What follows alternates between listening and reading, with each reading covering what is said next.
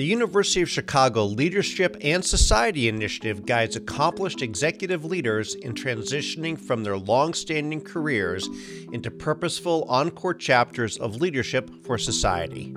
The initiative is currently accepting candidates for its second cohort of fellows. Your next chapter matters for you and for society. Learn more about this unique fellowship experience at leadforSociety.uchicago.edu. Language shapes our world. It's how we communicate, how we learn, how we get things done. But when we speak, there's actually a secret conversation happening beyond just language that we often forget to pay attention to. It's not happening with our mouths, but with our hands. The hands are really, you know, a fountain of information. Susan Goldin-Meadow is a distinguished professor of psychology at the University of Chicago. She started her career with an extremely unique and surprising discovery. Deaf children who are never taught sign language develop their own hand language through gestures. And what the children created was something that looked much more like language in their gestures. And that got her thinking. What if the gestures all of us do every day contained more information than we thought? We don't think about our gestures and they just come out and they are what they are, sort of acting as we didn't care. What if they aren't just superfluous additions to our speech, but a foundational part of communications? We integrate gesture and speech even when we're little kids. And when little kids, even before they know words, they are making sounds as they gesture. When we talk, our hands move almost involuntarily, like they have a mind of their own. You can't think too hard about the gestures that you produce because it's a little like breathing. If you think too hard about breathing or about walking, you trip yourself up. You know, it's, it's a little too automatic. But Goldin-Meadow's research shows that it's not so much that our hands have their own mind, but they're revealing things about our own thoughts, beliefs, intentions that we may not even realize. Our hands really are a source of information about our minds find all of these ideas that aren't quite being expressed in speech. If we can understand how and why we gesture, it can open up a world of possibilities that may help us communicate better, reveal our deepest thoughts, and even help us learn more effectively. I think that we look at gestures, we take the information in, we process it, but we don't always know we've done it. Sometimes we do. So when we ask teachers to look at children who are describing their knowledge of a problem, Sometimes the, chil- the teachers will say, well, he knows such and such, and describe the information from both speech and gesture. But at other times, they'll go, oh, well, he said this, but he gestured this. And so in both cases, the teacher has the information. But in the second, the teacher has noticed that it's coming from the hands. Could understanding gestures be as important as understanding language itself? Goldin-Meadow thinks so, and she says this could have important implications for every aspect of our society, from the classroom to the courtroom, our workplaces, and our homes. So I think it might not be such a bad thing to take gesture seriously and to elevate it as a recognizable um, means of communicating information. Welcome to Big Brains, where we translate the biggest ideas and complex discoveries into digestible brain food. Big Brains, Little Bites from the University of Chicago Podcast Network. I'm your host, Paul Rand. On today's episode, what our gestures tell us about our minds. First off, thanks for taking time. And, and I really thought getting there that you would have a different camera angle so I could totally see your hands the entire interview. But I will let oh, you that helps a lot. I will make it so that you can see my hands. Well, good. Well, I, I would expect nothing less out of this. And we can just start with the most basic question, Susan, of what in the world is a gesture and why do we think it's important to study them? So, gestures are many different things to many different people. Most people, when you say gestures, think of things like, you know, the OK symbol or the thumbs up symbol. And all of those are gestures that we call them emblems. They're conventional, they differ across cultures. What I'm talking about is how your hands move when you talk. Co speech gestures, movements that go along with your speech as you converse. And and these gestures are different than sign language too, right? Very different from sign language. So sign language is a categorical conventional language just like spoken language. And there you can do it wrong. You can be wrong. Use the wrong order the wrong syntax the wrong lexical item.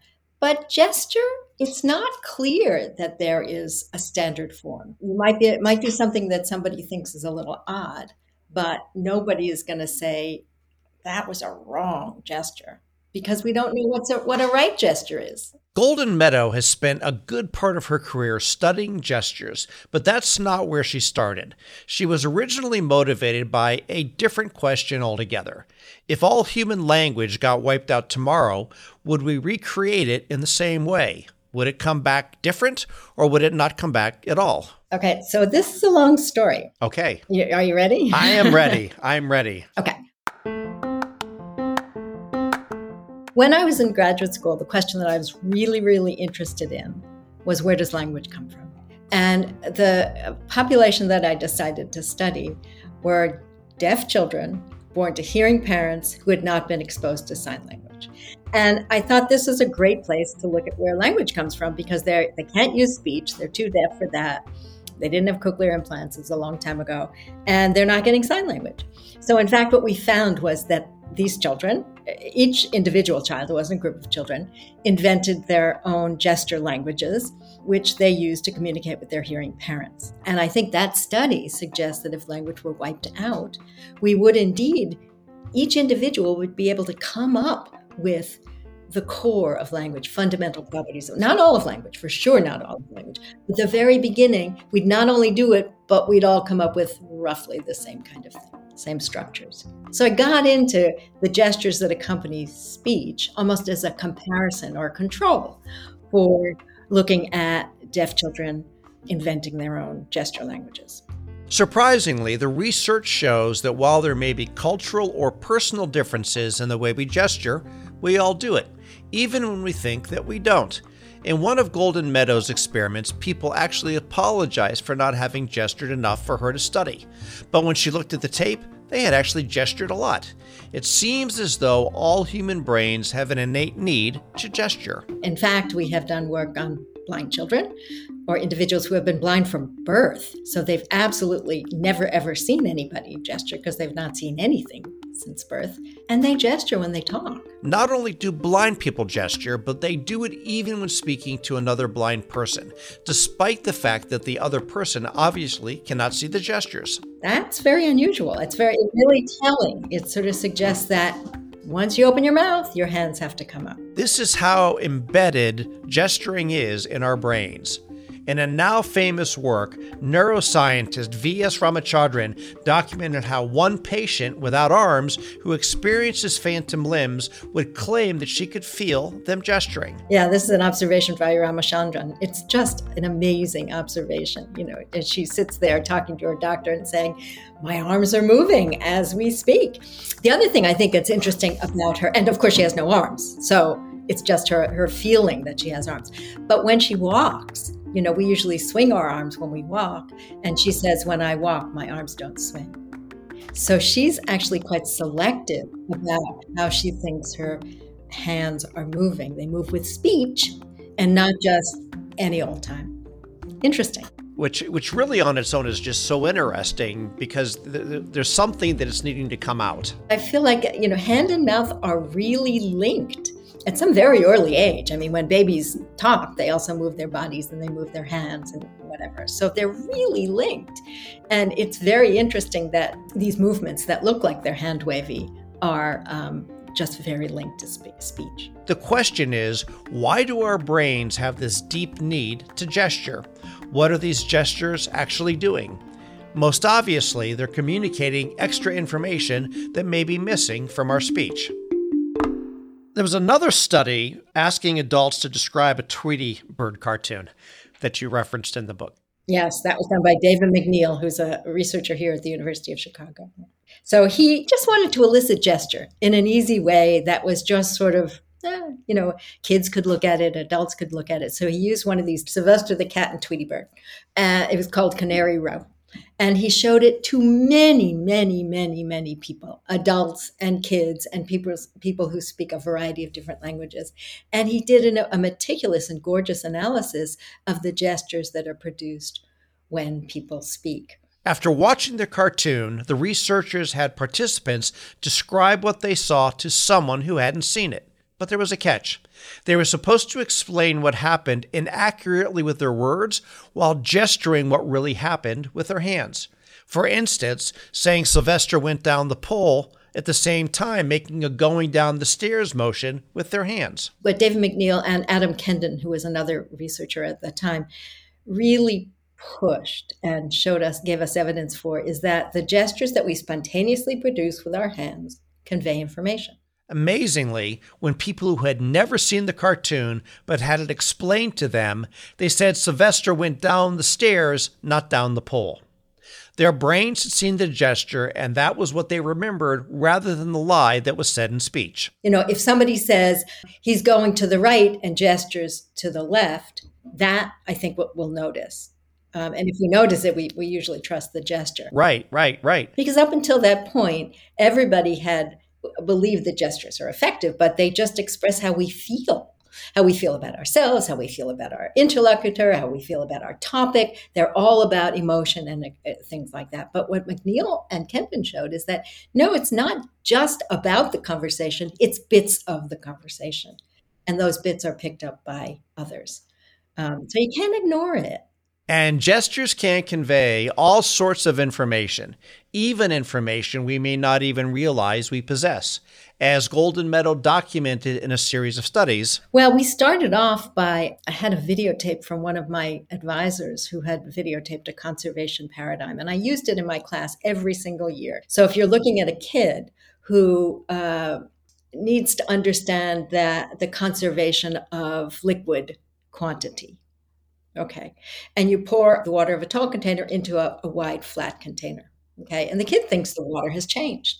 He th- it's wrong, but he thinks the amount of water has changed. We noticed that for some children, the kinds of things they said in speech were different from the thing that they said in their hands. So they were expressing different information in speech and in hands on the same problem. Kids say, well, the water here is, is high and and the water here is low. They're talking about the height. That's all Another one will say, there, the water here is high and the water here is low, while at the same time using a gesture that expresses the width for the first container and the width for the second container. So this child is talking about width with his hands and height with, with his mouth. And if you look across all of his responses, he never talks about width, never but he does gesture about with. So for that child, that information isn't really accessible to speech. For him, those thoughts are expressed only in the hands. When you get these mismatches, you're speaking one idea here, okay? And at the same time, you're expressing a different idea in your hands. I mean, you are express you're not speaking it, you are expressing it and therefore you are thinking it. So we can see what you're thinking by looking at your hands. If we just listen to you, we'll miss the information that's coming out in your hands. So, so this whole concept of, uh, uh, and, and, and you do this as the title of your book is thinking with your hands. And, and so I, you know, you think about it, I would expect, well, it's going to be speaking with your hands, not thinking with your hands. T- tell me about this idea of that gestures are also, and this kind of plays into what you're saying, that they're also communicating unconscious thoughts. Talk a little bit about that and, and, and how does that end up working? And give, if you can't give an example of what you mean. So, for example, you know, if you want to talk about men and women who are, and you want to say they are equally good leaders, some people will say, well, men are, are good leaders, but women are just as good leaders, and indicate with their gestures that they are uh, putting men on top of women. Because the hand that you're showing me is one's above. That's the, the male hand. Right. Okay. And the female hand is down by the chin. The male hand is up by the, the forehead. And, you know, when you do that, I don't think you are necessarily even hi- trying to hide something. I think you may not even know what your own beliefs are. But but you did do it. As I keep trying to think through the implications of all of this, and, and the courtroom is another place where we there's discussion around and about gesturing. How does it play in the courtroom? So I think it's actually potentially a, a big issue in the courtroom because nobody pays attention to gesture, and the the final record in a courtroom is all written. But there's lots of interplay, and we certainly know lawyers use gesture and it could really affect the witness. So we've done some very artificial studies, but it's trying to simulate interviews like this, where, you know, we we bring in a performer or a clown or something to kids' classrooms, and the cl- kids see the performer, and then they are asked questions about the performer, and we ask them questions that are perfectly open ended, like what color was the hat he was wearing, that's great, you know, and the kid this has red, blue, green, or whatever, but he's not wearing a hat. So we're misleading him. And so what happens is that the kid actually ends up saying that he's wearing a hat, even though he wasn't. Well, you can ask a perfectly open ended question like, what else was he wearing? But if you do a hat gesture at the same time, you're misleading them and you're misleading them with gesture, but that's not going to get written on the transcript. So if a lawyer, even unconsciously, sort of cues the witness in to what they want them to say, they'll say it and it sounds like it's coming from the witness, but in fact, it's a leading question from the lawyer. Okay, wow. I know, it's really powerful, I think. And we don't write it down. And the other way it can work is, is for a little kid who's a, a or a victim who, if they ask, you know, what was the guy wearing? And the kid says nothing but does this. He puts two little circles around his eyes and but says absolutely nothing. And then the lawyer says, "Oh, was he wearing glasses?" Now that sounds like it's a leading question from the lawyer, but in fact, the information came from the kid. So it can go both directions. And I think it's very, very important. And I'd like, you know, there's no way of videotaping everything and going through that in a, a, court. But I do think you could do something like look at when new information has been introduced and then check the videos for when that information was introduced and see whether it was introduced in gesture or in speech. The courtroom isn't the only place in our society that gesture may shape a person's outcome. Another is the classroom. That's after the break. The University of Chicago Leadership and Society Initiative guides accomplished executive leaders in transitioning from their long standing careers into purposeful encore chapters of leadership for society. The initiative is currently accepting candidates for its second cohort of fellows. Your next chapter matters for you and for society. Learn more about this unique fellowship experience at leadforsociety.uchicago.com If you're getting a lot out of the important research that's shared on Big Brains, there's another University of Chicago podcast network show that you should check out. It's called Capital Isn't. Capital Isn't uses the latest economic thinking to zero in on the ways that capitalism is, and more often isn't, working today. From the debate over how to distribute a vaccine to the morality of a wealth tax, capitalism clearly explains how capitalism can gestures can show what what's we happening can do in our it. minds. Listen to Capitalism, part of, of the University of Chicago more than just podcast our thoughts. network. They may even shape them as well. One way it does this is through helping us learn better. So what we've done is we've told children to say something, you know, give them some words to say about learning a math problem or whatever. And then we give them some gestures to say at the same time. And the gesture conveys slightly different information from the words. And they have to produce both the words and the gestures as they're learning the task. Those children do much better on the task and learn information that was expressed only in gesture, better than children who were given only speech or only speech and matching gesture gesture that says the same thing as the speech. So they learn more. They they not only learn better but they learn the stuff that was conveyed in gesture. So picture a math problem like 3 plus 3 equals 4 plus x. So the kid was told to say, I want to make one side of the problem equal to the other side of the problem. So 3 plus 3 equals 6. To make each side equal, they would need to make the other side of the equal sign 4 plus 2. Uh, the typical gesture that goes with that is you sweep under one side and you sweep under the other side.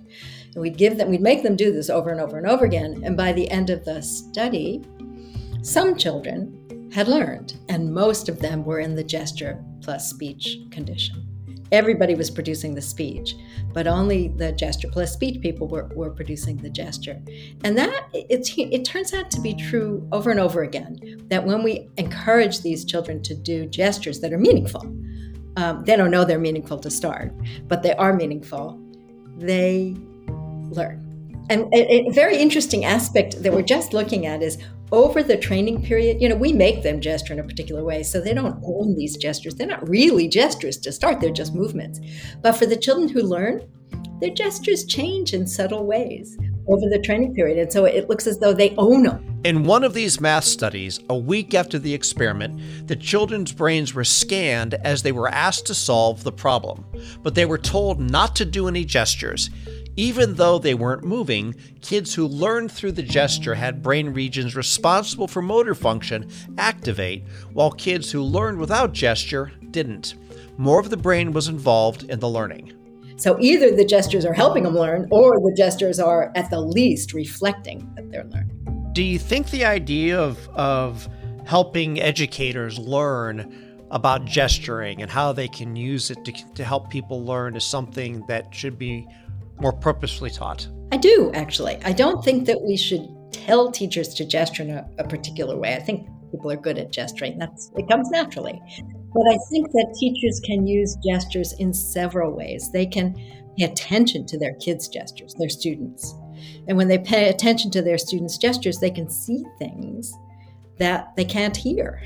And so they'll know things that their children are producing and knowing. Um, and that gives them sort of a way of diagnosing who what the children know. They can also say to the children, look, next time you explain this, could you please move your hands? And when they do that, new ideas tend to come out. And again, the can take advantage of that and take a look at it. And then the other way in which the teachers can do this is gesture themselves, which will then encourage the children to produce more more gestures because you tend to produce gestures if somebody is gesturing with you. So if the teachers themselves gesture, that'll bring out more gestures in the kids and then it just keeps going on like that. This obviously goes beyond the classroom as well. In fact, Goldin-Meadow's research shows that a children's amount of gesturing at a younger age can be a good predictor of their language learning later on. So parents should pay close attention. Yeah, that when they're watching their kids, just notice what the kids are doing because the kids at a certain stage are going to do more in gesture than in speech. You know, the kid can't say two words together, but points at a cup and says, Mommy. Well, that mommy cup is a two word sentence. And then they say, oh, yeah, that's mommy's cup. That's useful. That's a good moment to tell the kid that that's mommy's cup means point at a cup and say mommy.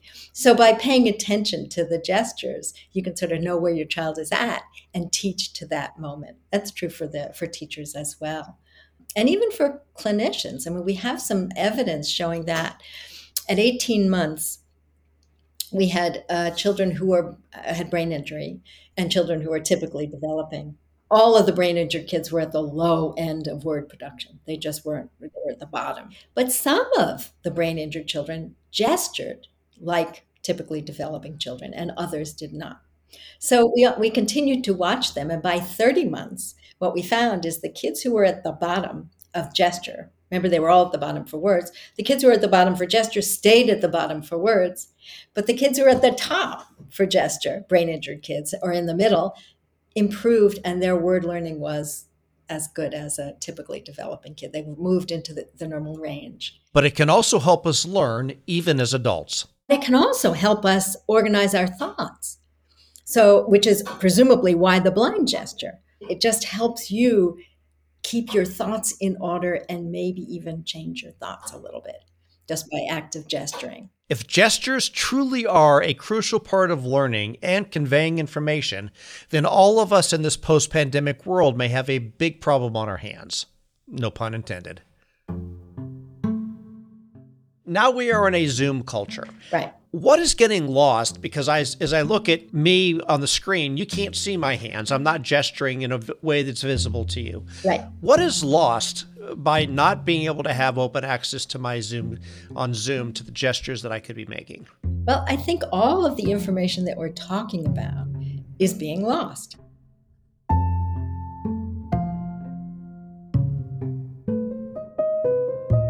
So if i'm a teacher and my kid is on zoom I'm not seeing the, the ideas that the child might have implicitly. And if I express something as a teacher, my kid isn't seeing, my student isn't seeing that information. I think it's it is really a loss. Now, whether we will adapt and say less with our gestures, I doubt it. I mean, it might be better if we just enlarge our little Zoom boxes, you know, or, or, do something like that. But I do think all that information is being lost. Sometimes it's the small, unnoticed things in life that makes a huge difference. Goldin-Meadow's work certainly shows how something as overlooked as gesture could shape a child's success in school or change the outcome of a court case.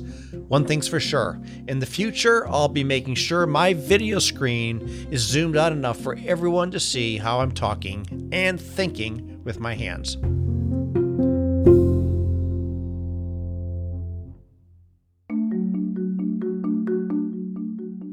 Big Brains is a production of the University of Chicago Podcast Network. We're sponsored by the Graham School.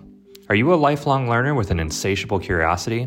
Access more than 50 open enrollment courses every quarter. Learn more at graham.uchicago.edu slash bigbrains.